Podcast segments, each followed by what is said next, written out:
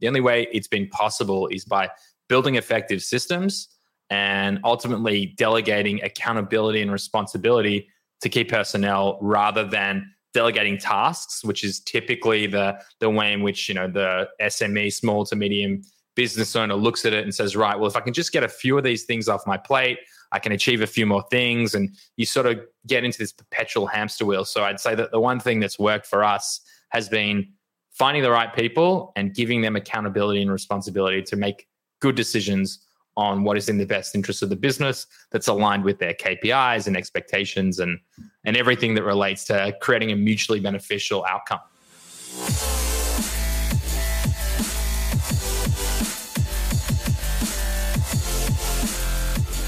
Welcome to Screw It Just Do It, the number one ranked entrepreneurship podcast for business owners, entrepreneurs, and those aspiring to be so. The aim of this show is to showcase the world's most inspiring and interesting people who've decided to screw it, just do it. We offer 20% inspiration and 80% education, giving you the tools and advice to start, grow, and scale a successful business. I'm your host, Alex Chisnell, fellow entrepreneur, podcast agency owner with a number one podcast, and startup advisor to global startup generator and early stage VC, Antler. Each week, I release two episodes, a Q&A every Wednesday with one of the world's most inspiring figures, plus a solo episode every Saturday where I cover the challenges that all of us are facing as entrepreneurs. So, welcome to another episode of Screw It Just Do It with me, Alex, your host, and my very special guest this week, Yoni Kosminski. Welcome to you, Yoni. Alex, thanks so much for having me. It's a, it's a real honor to be here. Thank you so much. So, for those of you um, who haven't come across Yoni before, he is the founder and CEO of Escala and MultiplyMii, businesses that provide end to end executive search and HR functions for top e commerce and Amazon talent in the Philippines, and management consulting practice focused on process improvement to build efficiencies at scale for the same market. And prior to these businesses, Yoni scaled an Amazon business from two to five million in just 12 months. But the bulk of your career has been spent in the digital marketing and creative advertising space in a number of different countries, which I'm sure we'll get to Australia, Israel, and the US. Plus, as those of you who are watching the podcast can see, you're also um, the host of the Successful Scales podcast. So, welcome once again. Yeah, thanks, Alex. I need you to sort of uh, announce my entry to uh, every place that I go with such a succinct way of of cramming it in. I'm going to have to listen back and and and use it. So thanks again for having me, and thanks for the introduction. Pleasure, absolute pleasure. Um, first question off the bat is going to be, you know, how do you manage to run two businesses that were both started within around six months of each other, and as you mentioned earlier, looking to launch a third business as well? Yeah, so I think it's the question that most people should start and say, well, how do I run one business efficiently and, and not sort of invest too much time into being that bottleneck? And so everything that we do, and I would say Escala, a process improvement management consulting practice, is a little bit of an unfair advantage or a, a cheat sheet, if you will, on how to do that. Um, the only way it's been possible is by building effective systems and ultimately delegating accountability and responsibility to key personnel rather than delegating tasks, which is typically the the way in which you know the SME, small to medium business owner looks at it and says, right, well, if I can just get a few of these things off my plate, I can achieve a few more things, and you sort of get into this perpetual hamster wheel. So I'd say that the one thing that's worked for us has been finding the right people and giving them accountability and responsibility to make good decisions on what is in the best interest of the business that's aligned with their KPIs and expectations and and everything that relates to creating a mutually beneficial outcome. Mm. So as I, as I thought, I'm going to go um, deviate from my second question straight away, like I thought I was going to. Just something that you said in the in the first answer. We said it was going to go this way. Um, it, so title of this podcast is "Screw It, Just Do It," and you know many people that I've interviewed have, have done just that with a business, and something that. Ah, always kind of grates at me is um, it's people who take forever to to make a decision to start the business. But at what point then do you think is the is the right time if there ever is a right time, of course, yeah, um, to put those processes in place, those you know SOPs, those standard operating pr- procedures, to put that structure in place. Because as we'll come into with my next question, so many businesses started um, during a recession, during a, during the pandemic, etc. There's never been more businesses started in the UK. I know dur- during that period. Wow. So yeah, um, unbelievable stats, and most of them actually came not out of London, which most people would think, but in the north of the country, like Manchester. Now you're mentioning your, your wife being from Leeds, but um, yeah, interested to know what you think because people can sit on the fence forever, yeah. And you know whether it's starting the business, starting the podcast, buying the first house, getting married, whatever it is, there's never a right time. But given your experience, when do you think entrepreneurs should start looking at these kind of things? Yeah. So, firstly, Alex, great question. I'm glad that you have gone off piste and we're, uh, we're heading down this this direction, this slope. I would say, in light of and your title, the name of the show, "Screw It, Just Do It." I think that night, you know, ideas are a dime a dozen, and it's all about execution. So, I'd say, don't let planning get in the way of your ability to execute.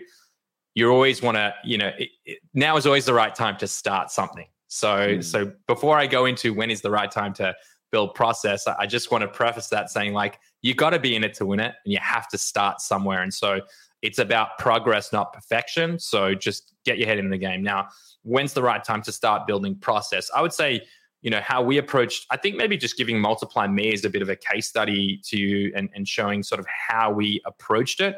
Um, mm-hmm. MultiplyMii is an executive search and HR function into the Philippines. So I'd say there's aspects of it that are a little bit more complex than than some businesses, or probably a lot of businesses. Honestly, there's a lot of moving pieces from finding the talent and attracting them. You sort of have to build both supply and demand side, as mm-hmm. opposed to sort of building a product and just selling it to one audience. So there's sort of a few moving, and there's also payroll and healthcare and all these things and all these complexities. So how I actually approached that was I pitched my founding team and my co-founder um, with a one-page uh, version of a business plan, which is called, and I'm, it's slipping my mind for for the moment, but it is called a.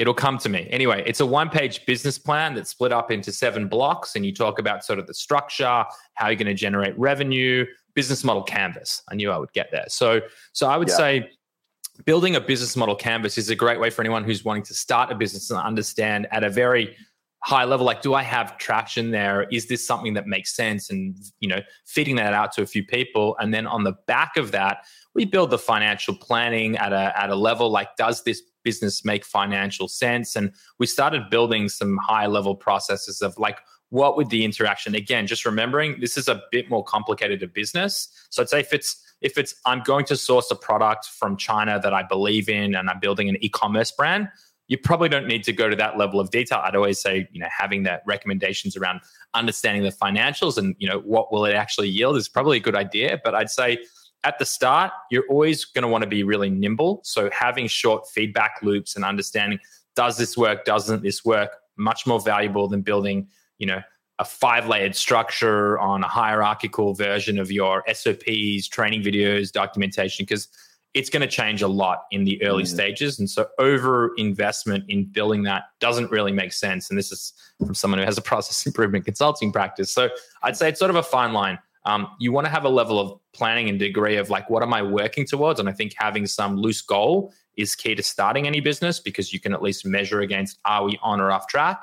But then once it comes to the documentation of process, you can start with short feedback loops. And then as things become a little bit more well defined and well oiled, that's when you start to build processes. And I'd say, again, depending on how small the team is when it starts, if you're doing everything at the start and it's just you and the business, then there's no need really to document those processes on day on day dot. But I'd say yeah. as the level of complexity starts to be there and you're starting to get a little bit of traction, then well, I'm going to need to start handing things off to other people. So, documenting those processes and having all of the goodness that's inside of your head put on you know a sheet of paper is is really a good time to start that so i'd say start before you need to hire someone because all of a sudden you're going to be on that sort of hamster wheel of well i need to build the processes but there's too many things going on here. So you know start slow and gradually move into you know uh, i'd say a more advanced level of it. Yeah, good advice, and, uh, and I'm glad you mentioned like a like a one page business model canvas because I've I've talked about this before, and reason being, previous iteration I worked for Virgin Startup, another Virgin company, Richard Branson's not for profit, providing uh, funding and mentoring to entrepreneurs, and the, the biggest killer, and I'm sure I, I hope to God they've changed things, but that was what probably seven years ago, I guess. I, ho- I hope they've changed things, but the each entrepreneur was given a business plan and it was literally like 90 pages long. And the return rate of people you know asking for that and actually completing that was minuscule it was single digits it might have been something like 3% or, or something like that and he just thought oh, talk about a dream killer you know to, to hit somebody over the head with with something like the you know the size of the British Encyclopedia or, or, or, the dictionary or whatever, you know, instead of just giving them something basic like that, you know, I, you know, can you, what are you selling? Is there a market for it? Is there a way of getting paid? You know, um, how do you get it in front of people? You know, those kinds of, you know, straightforward questions. Do you actually have a viable business? Or, like you said, instead, is it just another idea rather than go, bosh, here's a load of stuff to fill out from day one. It's it's just not conducive to the entrepreneur's mindset and and core values, is it really? Yeah, could, couldn't agree with you more. Um, you know, if you asked me to put a 90 page doc together around it, especially considering how much ideas change when you're actually live in market, I mean, that just feels like sort of, you know, the academic putting something out into the ether having a 90 page, uh, you know, something the size of the British Encyclopedia out there. Yeah, not not not conducive and not not realistic in in my opinion, as just one guy who, you know, who's doing a few things. Um, and look, you started uh, MultiplyMii first a few months before the pandemic, I believe, and then a Escala shortly after during the pandemic. Couldn't have been easy. yeah, I would say um, I would say that the model that you know we we play a lot on geolocation based arbitrage. So mm. you know when it comes to things inside of the pandemic environment, people are trying to cut costs and find ways to continue to deliver deliver on that level of service. And so I think our businesses are pretty right for what the market was dictating, but gee, it was not fun trying to win new business when you just launched a business in January of 2020 when everyone's like, you know, hold the phone.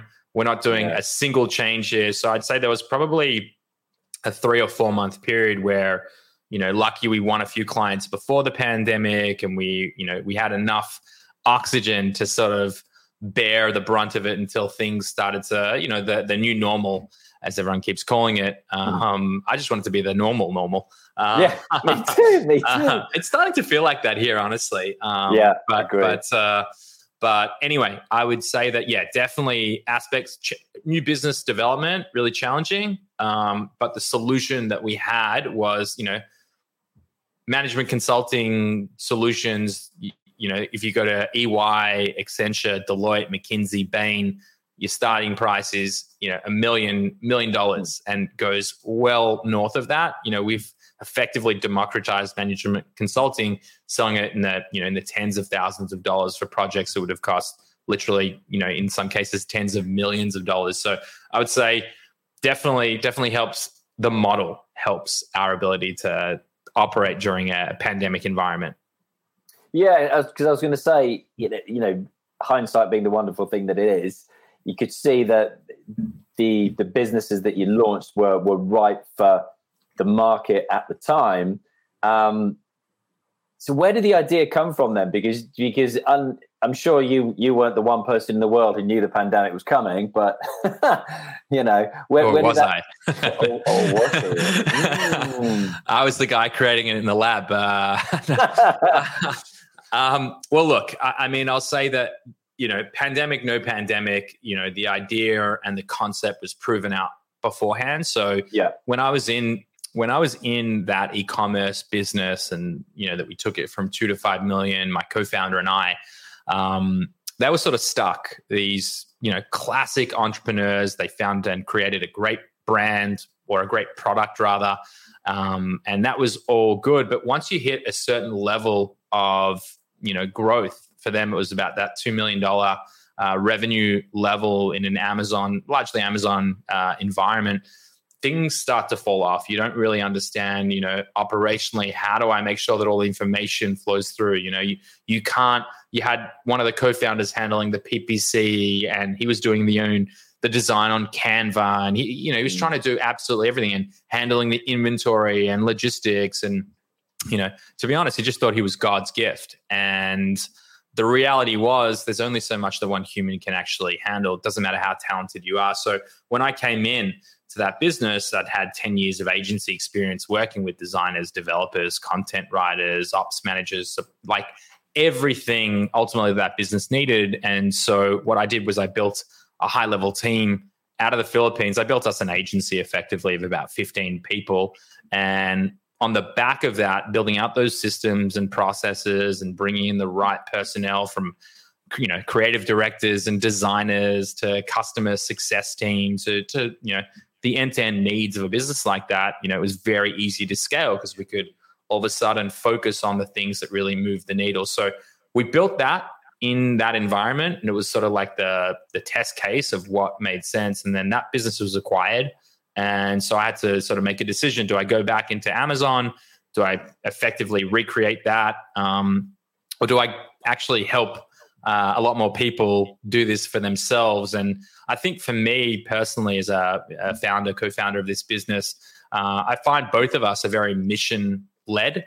And so, mm. or mission driven, if you will. And for me, you know, the the metric, it's not about, you know, the vanity metrics around revenue and you know, I mean, profitability is not necessarily a vanity metric, but the thing that really sort of gets me up in the morning is is how many lives are we impacting because we exist in market. And so I'll always lead in with we have three, you know, 330 people on payroll today. It's because 330 people can now provide for their families and they get healthcare and social security and HMO and PhilHealth and 13th month and all the things that are sort of mandated by the Filipino government, uh, which that's where our sort of resource drivers or our human capital or you know our team, as I'd more uh, I'd prefer to call it, uh, sit. And so, um, yeah, long-winded answer for you there, Alex. But uh, but that's definitely that was where it started, and we've just sort of put it on steroids, if you will.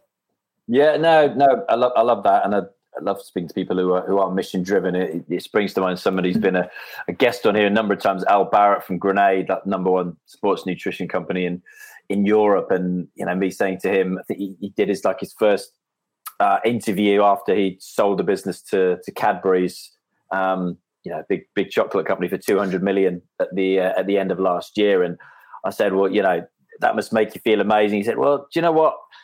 It is great, but bigger than that is seeing people able to pay their mortgages, put their kids into further education because of taking this business from like a you know 50 pounds startup you know 12 years ago to 200 million exit and, and seeing all those other people be able to change their own lives in you know in many different ways as well. So 330 that's that's that's that's a phenomenal stat in three years i think personally Yeah, yeah. I mean, it's going it's going good. We're at a point now where we're sort of placing about 30 people every month, and that number sort of continues to to slowly but surely rise with the infrastructure we continue to build out. But yeah, definitely like also Cadbury.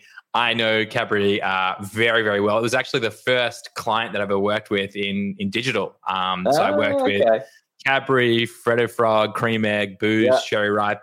And what absolutely drives me nuts is that, you know, you're sitting there saying, wow, I know Mondelez. I know Kraft Foods. I know what That's they do. It, Mondelez. No, no one in the US knows what I'm talking about, and so it's like this huge, you know, it's this huge badge of honor outside of the US. But you speak to everyone in the US, and they're like, never heard of them.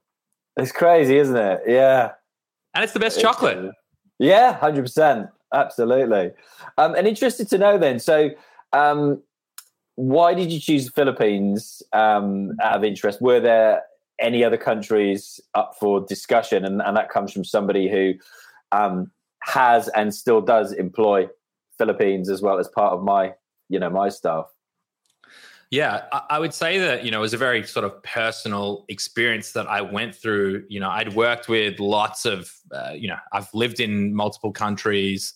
Uh, I've worked with talent out of India and Pakistan and Eastern Europe and you know, uh, you name it. I, I, think I've worked with, you know, most sort of uh, geographies. And when I was interviewing in this business for a project manager in my marketing function, I stumbled upon this woman, Joan, and she was one of the founding team members uh, at MultiplyMii. And I looked at her resume and I was like, you are like, I got on the call with her and I said, you are so overqualified for this position as a project manager. She literally used to wrap companies up for sale. She had an experience in digital, like she just she had it all. She was like mm. this unicorn, and I think I think she was looking for about five or six dollars an hour uh, back then.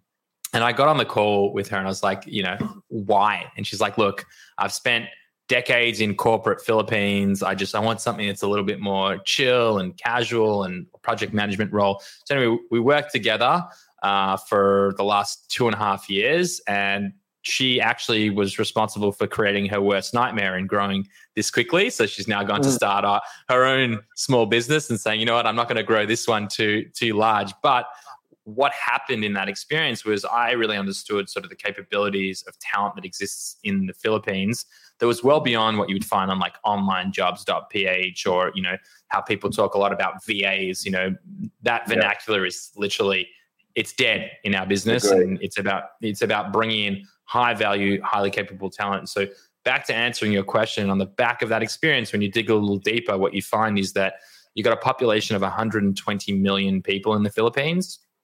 Of that um, in the business process outsourcing space 95% are college educated or higher and college is done in english.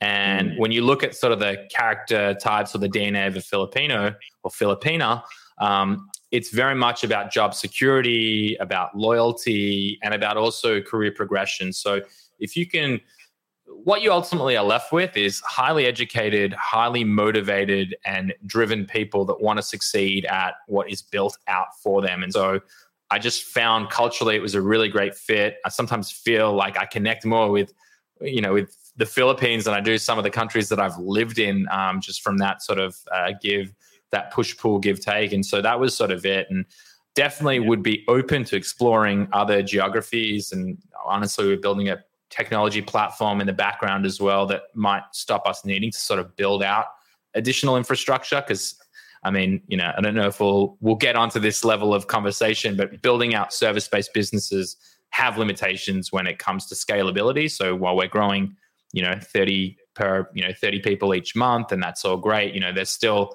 there's still a headache waiting uh, at every stage of it. Yeah, so yeah. That's why the Philippines. yeah, no, I've got a, somebody I've been in contact with. I've got a call with them tonight as well, and they've been building out a team. I think they've got about 35 people now with, with an agency, but it's out of Sri Lanka as well. Um, but that's like where they're from originally, even though they live in Australia now, for example. So um, but yeah, no, I'm I'm, I'm the same. I, I just find them incredibly loyal. The customer service, and, and, that coming from someone who's been you know brought up on Virgin customer service, which for me is about as good as it can you know can get, unless you then go Mandarin, uh, Oriental, and you know that those, those kinds of businesses. But yeah. Um, yeah, I just find it incredibly. Um, the customer service is, is unbelievable, incredibly loyal, incredibly hardworking um, want to please, you know, people pleasers, etc. And I, I, agree. I think that the you know the VA terminology, etc., is gone long time ago as well. Because it's just talent, isn't it? At the end of the day, it's talent. Especially when we live in a post-pandemic world, and you know, we've all been able to successfully run businesses remotely with talent that we typically uh, would have sat side by side with in in teams. So yeah, I mean, I, I just look at geographic, you know, geographically dispersed teams is sort of my terminology. But I think the whole VA, like the four-hour work week, sensationalized sort of the term VA virtual assistant, and I think like that did a lot of good around exposure. But now, yeah. when you think about sort of scaling a business and building something that actually stands the test of time, where you're not going to be a bottleneck, if you're not finding educated, motivated, talented people to come in and own functions in the business, then you're always going to be stuck on that hamster wheel, like I sort of outlined before. So that's why I feel, you know, very strongly about both, you know, it's talent and it's not virtual assistants. If you hire someone for two or three dollars an hour that doesn't have an education, that doesn't have the capabilities and they're looking for you to feed them tasks. And that's what, you know, that's the output that you can expect. But if you mm. find someone who has the skill sets you need, and if you interview correctly and you approach the the mission as to why you're hiring this individual and how it's going to impact the business, you go through that whole journey. Um, you know, you'll see some pretty wildly different outcomes. Mm. And you're and you're able to run your business from a completely different location. Um, your staff are based in are all your staff in the Philippines or some of them with you in, in Israel or is it just yourself in Israel and your co-founders elsewhere? Yeah, so so there's four of us now sitting here in Tel Aviv. Okay. Uh, my co-founder and I are both Australian but live here in Tel Aviv. We actually met playing Australian rules football for the Israeli national team, which is pretty funny. Oh. Um, oh. But uh, yeah, I mean, you know, I'm literally the only one in the office today. There's the rest of them are working from home. Like, you know, it mm. it hasn't served us to have face to face meetings. Like, that's not really. We haven't been built like that. We also run on a methodology called EOS, uh, the Entrepreneurial Operating System. Um, there's a book called Traction Getting a Grip on Your Business by Gino Wickman for anyone listening. And I don't know, Alex, if you're familiar with it, but it is. Um, I know the title. Method- I think I've ever read it. Yeah. So it's a it's a it's a book that's it's it, depending on what article you read about it, they say between 10 and 250 uh, employees or 50 and 250. I think from 10 uh, would be just fine to start with. But it is an amazing framework that really just helps you get a grip on your business, as the title suggests. Nice. And with regards to your businesses and who you who you help, we talked about the VA side of things. Are you specifically looking to help entrepreneurs at a certain level, like from that eight, 10 employee up, rather than those startups who are just looking to onboard one potential team member or two or three, etc.? What's your sweet spot? Yeah, so I'd say it's different for for each of the businesses. Uh, for for Escala specifically, uh, in its current iteration, it is focused on e-commerce businesses that are probably a little bit more established, so doing at least a couple million dollars in revenue, uh, and we're working with companies that are you know doing north of a hundred million in revenue and are building out you know serious operations. So back to your initial question or your second question about when is the right time to actually build out processes. You know, Escala, you're going to work with us once you're at a point where you need those processes, or just before, or you know you've been doing it without for years and it's like holy shit we need help um, mm. and and for MultiplyMii i would say like any new business you know if you'd asked me this question two two and a half years ago i would have said we'll take anyone we'll take heart you yeah. know six you know uh, as you're trying to sort of get traction i would say we work best now with people who are looking to build out teams so i mean we we we leverage a lot of methodologies uh, in how we run our operation but we went through a, an experience last year um, where we built our wildly important goal, our WIG, for this year, um, which is four disciplines of execution, 4DX, uh, which is a methodology where you sort of build what's your driving goal, your wildly important goal, and then what are the lead measures that can impact you actually achieving that. And one of the goals of the wildly important goal, I don't remember it, you know, uh, verbatim off the top of my head, but it's something like moving from having six clients that have uh, more than three multipliers, three team members in their business with us or more, to moving to 30. Um, so our goal was to start building teams of three and above. So I'd say we will absolutely work with with businesses that are looking to place one or two people, but it's full time. It's full time talent. It's not going to be like a four hour of this one. We're not. We're not. We're not an agency. The the mm. logic behind it as well is that for for you or for any client to be successful it's important that you build your own culture and that you have that relationship with anyone coming in and, and sort of splitting uh, splitting that focus and attention around multiple clients uh, loses impact uh, and that's not to say like having a freelancer build a project around a website for example high value you don't need to maintain it ongoing once it's up in and live. But if it's something core to your business, then having that in house and being dedicated to you is, in my opinion, more, more valuable. And that's why we sort of built the model that way. And and was the the plan like when you were when you had the idea and you're looking to to execute, you know, was one of those first questions: Can we scale this business quickly? I would say that the question that I had in my mind is if I go back into Amazon, what's the what's the capital requirement? And it honestly, for me to do anything of any real value, I would have had to inject, I would say two fifty to half a million dollars. Uh, and I didn't have that. I didn't have that capital just lying around. So this hmm. was, in my mind, you know, we invested about hundred thousand dollars into the business, and we were able to sort of. I mean, we're still not quite profitable, so we keep investing and investing. We didn't have a marketing function six months ago. Now we have a team of sixteen. We didn't have a biz ops team. I couldn't even tell you what a biz ops team did 12 months hmm. ago. Now we've got five in our biz ops team. So we keep doubling down and investing. You know, I've got a product team of 10 building out technology. So we continue to reinvest. But the the decision, the initial decision was really how quick, how much capital do I need to invest?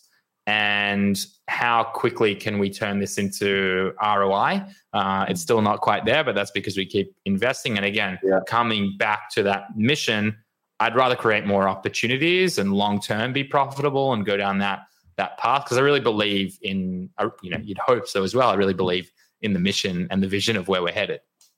Mm. And you know, what are some of those steps, some of those lessons that you've learned that that our audience might find useful on on how you manage to you know scale from as you say like two three people up to 300 plus on on on payroll have you got an hour? yeah, no, I know. Yeah. um, I have made, uh, wow, I have made a lot uh, of mistakes and, you know, uh, honestly, um, continue to make them. Uh, the goal is always how do you make fewer or make them uh, less painfully? I'd say some of the key learnings I would have is that um, number one is that people uh, or having the right people is everything. So investing heavily in finding the right talent who are aligned with both the objective and also your core values. So we built our core values, and that's part of understanding is this person aligned with what we're trying to achieve. So getting the right people and getting them in the right seats, I think, is really critical. Like our product team, for example, you know, these are hard conversations to have when you have to let someone go, but it's happened twice, twice now where we've thought we had the right person to lead that function and it hasn't it hasn't panned out and i'd also you know put my hand up and say you know what didn't really build the mission correctly didn't understand what outcomes needed to drive that mission and wasn't really clear on the attributes that that person needed to have to be successful in achieving the outcomes to win at the mission and so again building out better uh, it's not job descriptions. It's actually building out why you need someone in the team and building the seats and then mm-hmm. understanding how what that looks like. I think is probably one of the most important lessons because that also feeds into making sure that you have the right KPIs and expectations. You know, one of my favorite quotes at the minute is to be unclear is to be unkind. And so it's not about us, you know, doing, you know, 10 million figures and all that stuff that people love to talk about. It's about the fact that I want whoever is in my team to know what success looks like. I want it to be realistic and reasonable, and I want us both to be able to to win at what that looks like. So creating that clarity around the right onboarding plan, understanding the business, building the KPIs and expectations, and you know as you get sort of more creative building the right incentives around those KPIs in terms of you know people will do what you motivate them to do, and so if you can get that right, um, you know it, it, again it creates a win-win scenario. So I mean honestly, Alex, I could keep going on uh, of all the lessons. Uh, you just tell me when you want yeah. me to stop.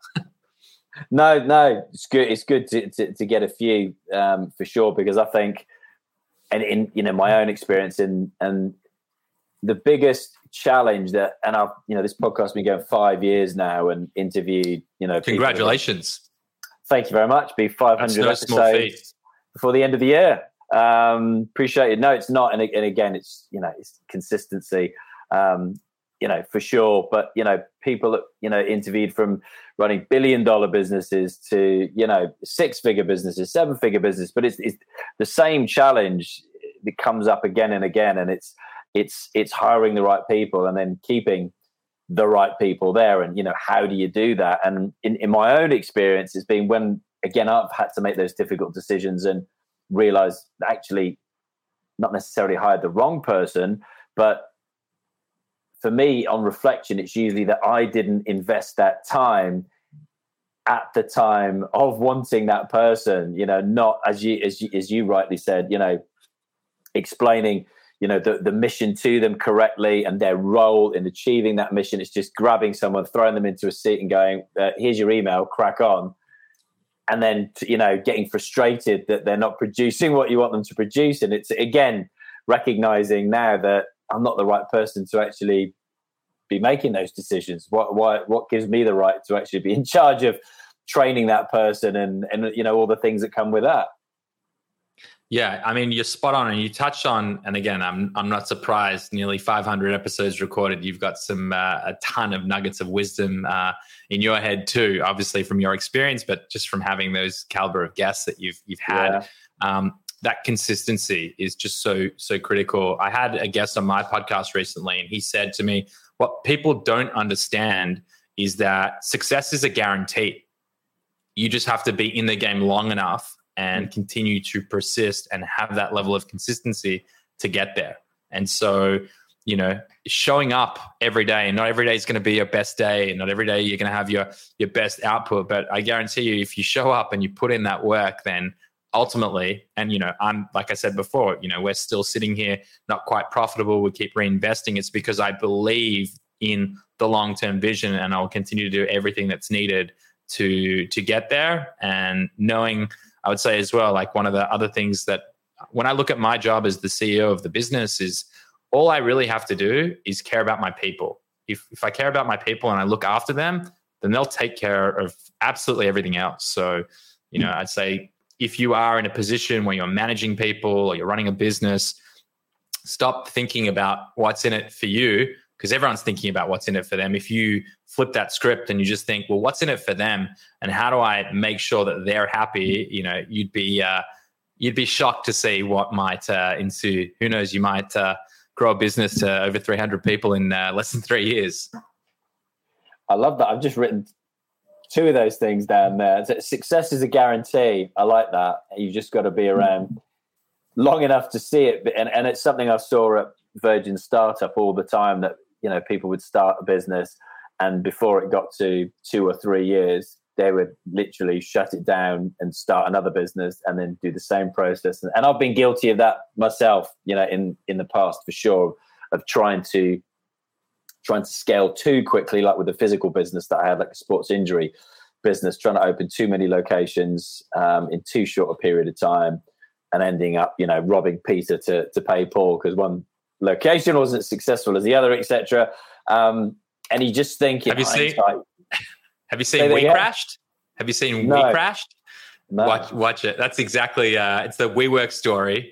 Um, uh, okay, uh, yeah, it's it's unbelievable. Um, but uh, that's exactly. I mean, that's exactly it. And you know, one of the things that you look at, and I think that's another nugget uh, of wisdom and advice is, you know, calculated growth and expansion over indexation is is going to cripple you if you don't get the mechanics right so mm. yeah to your point you know robbing paul to pay peter and going through that cycle over and over at some point it's like well hang on if i just take one step back and i think through and understand well what's the financial trajectory if i get this really right half right or you know it's a mm. semi flop or it's a total flop so yeah, mate, uh, you've got all the you got all the wisdom here.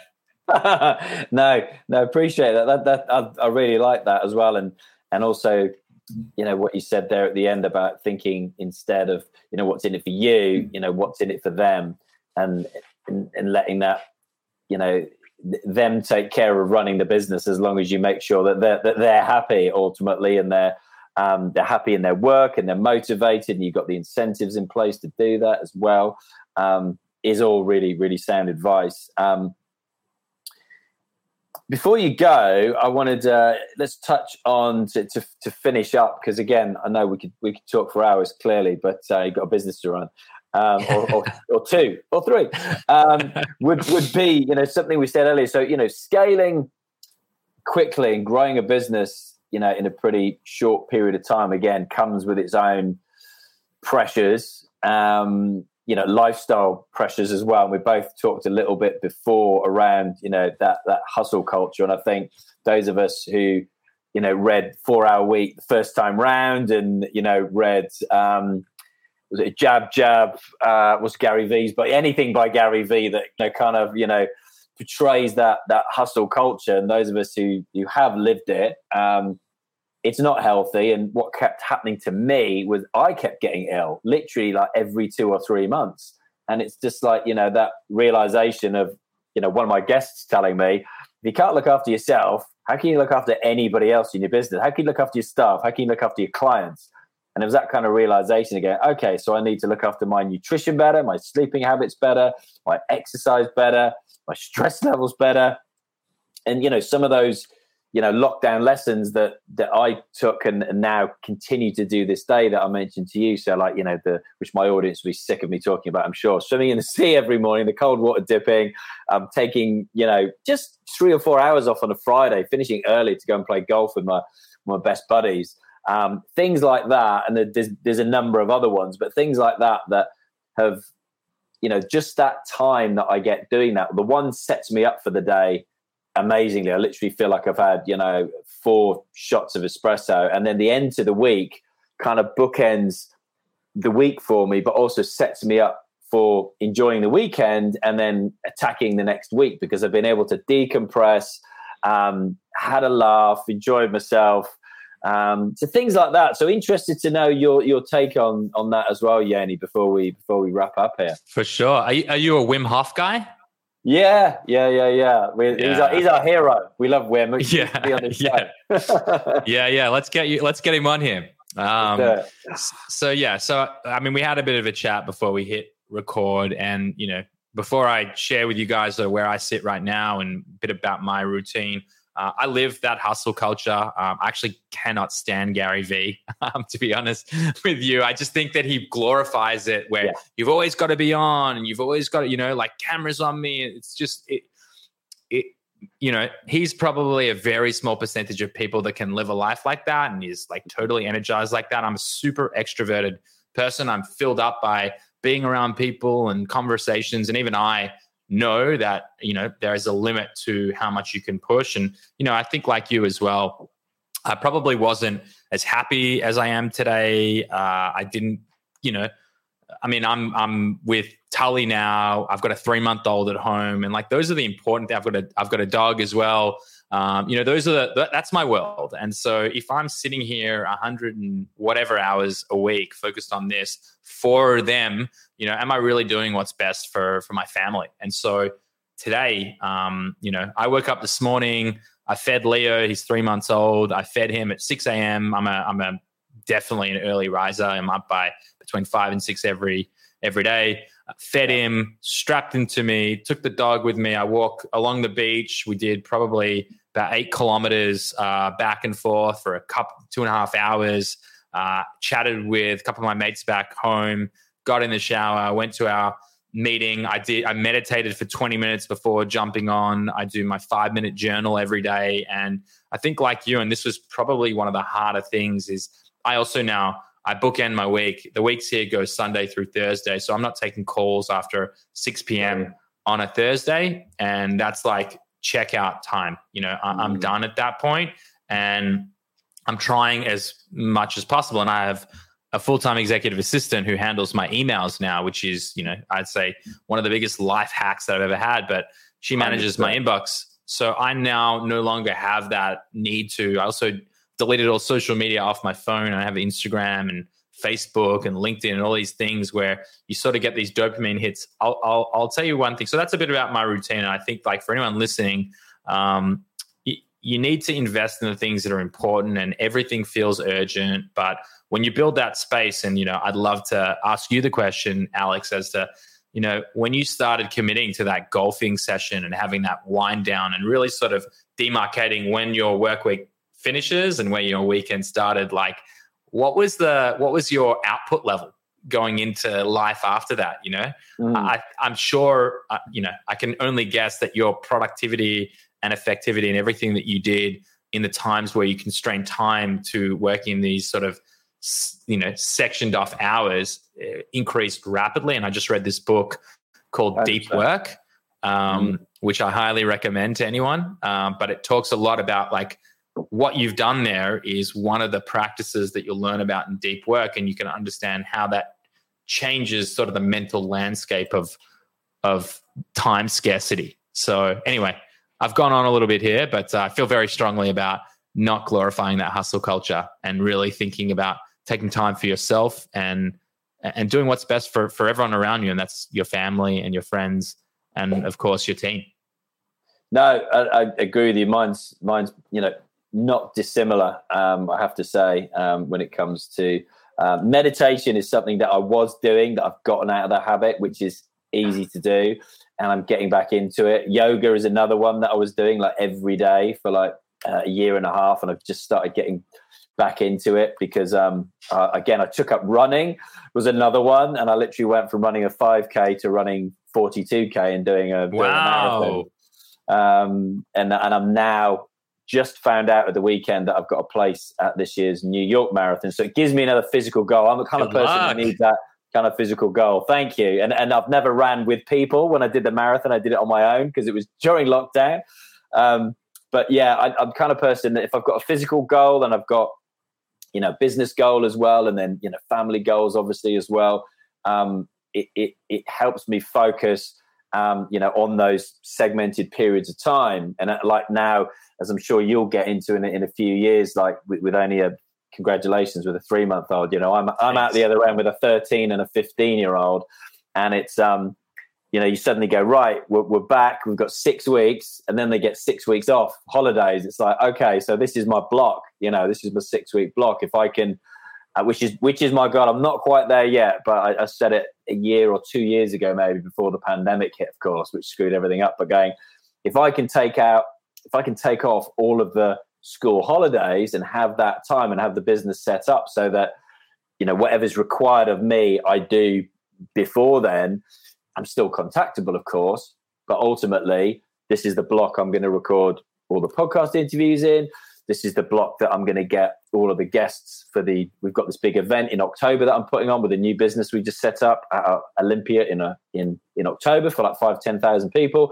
If I can work in those blocks, and life just you can just you can feel like the layers of an onion like the layers of stress like yep. Eh, coming off you and you can see the benefit then that your family get because they get to see more of you and they don't see this stressed version of you they see this happier version it might look a bit exhausted because you come off a three hour run but hey I, I, mean, you know, you, you, also like there's so much to take from, you know, for your listeners to take from everything. Like, you know, if you don't set a goal, whether it's a, a, running goal or having some sort of a target, then how do you know if you've succeeded or failed? You sort of sit Absolutely. in this no man's land. So I'm like you, I like to have uh, a goal. Um, I actually failed to mention, I also spend three, four days in the gym every week as well. And I was swimming heavily. I'm, you know, doing some, nice. some, some pretty serious lifting these days as well. So I think it's like, it's critical. But the, the point I wanted to make here is that like all those goals that you have, um, really set the tone for how successful you are and will continue to be.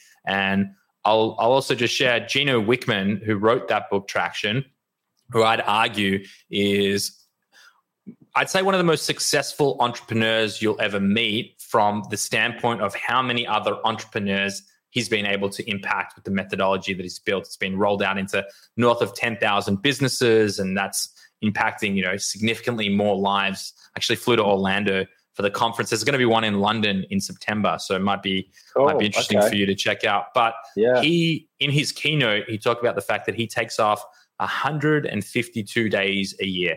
He takes the entire month of August off, has done so for the last 21 years of his life, and he obviously includes weekends where he does no work. And and so he's been one of the more efficient and capable people creating those constraints and actually living the life that he wants to live. And that's sort of his gift is teaching entrepreneurs that you can have it all and you can have more mm. freedom and more time and more money doing effectively less hours. So yeah, just uh, really, you know, drinking the Kool-Aid and, and uh, you know, just big believer in sort of the, the way in which you're setting those parameters and you know living your life and you know to take six to, you know what an incredible opportunity to be able to take six weeks off to spend time with your kids you know i i genuinely hope that that's where i will be um, you know from as early as you know it makes sense because he's three yeah. months now and he doesn't yeah. he doesn't really know a, a, whole lot he laughs a lot that's good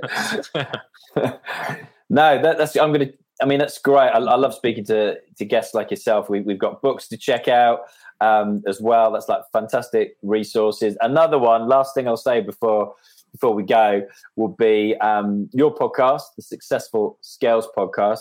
Give that a quick shout out and maybe tell me um, what who is one guest that you would love to to get on that show as well, like kind of top of your wish list. But first of all, you know, um, what is the show? Who's it for? And then give me one guest that you'd love to get on that show, yeah.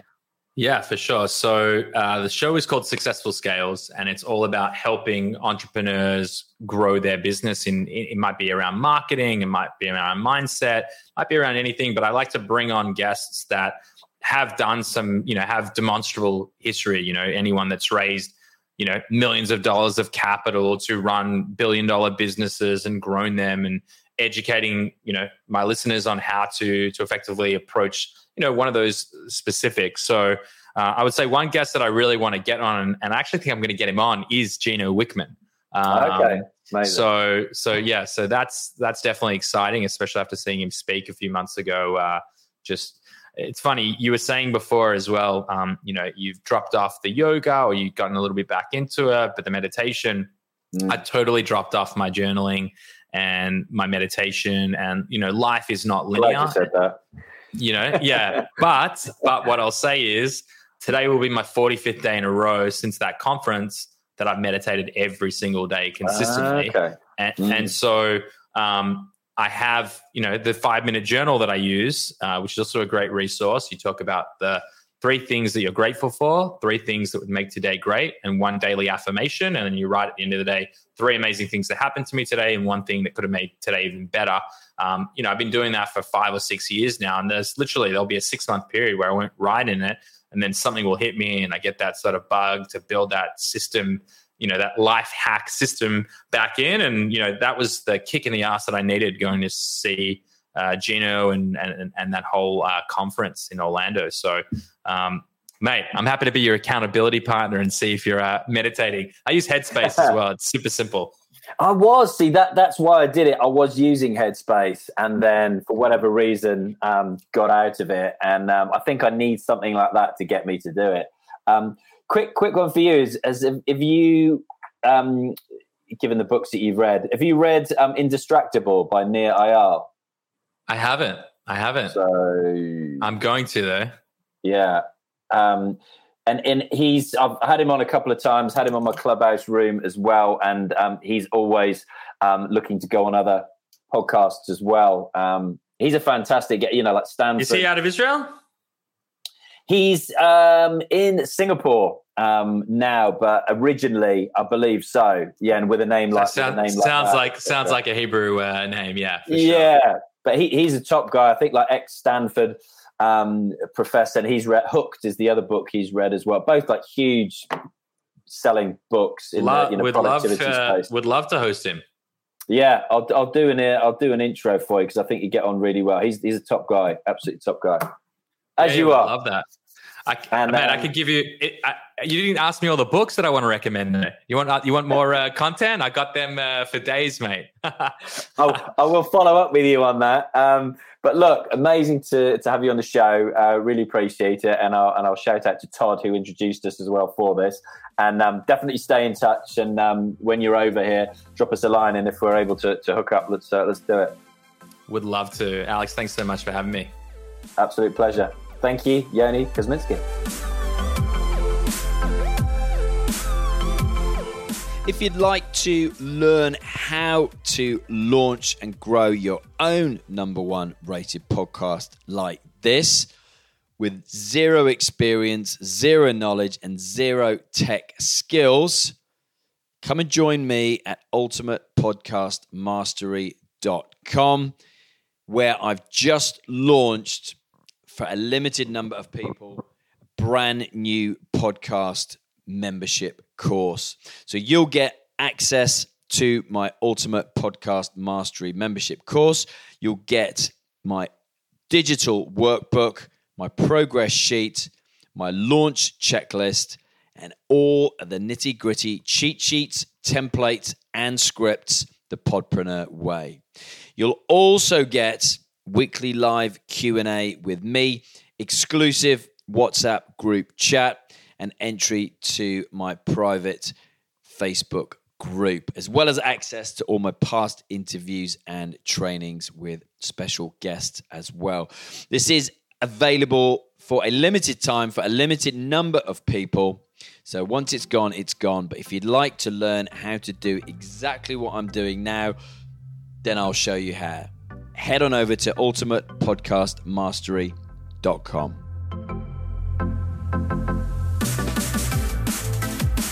If you found value in this free podcast, all I ask is that you tell somebody else about it. You don't have to leave a review or write a post on social tagging me in the Screw It Just Do It hashtag, but if you do, I promise to give you a shout out on a future episode and you have my eternal thanks. I'm at Alex Chisnall on LinkedIn, Twitter, and Facebook, plus at Alexander Chisnall on Instagram. Alongside the Screw It Just Do It Facebook page, this houses the Screw It Just Do It community and has the most up to date information on all things Screw It Just Do It, including all of our live events. I love hearing from you if you either message me on LinkedIn or email alex at screwitjustdoit.org. I promise to reply. Just give me a little time.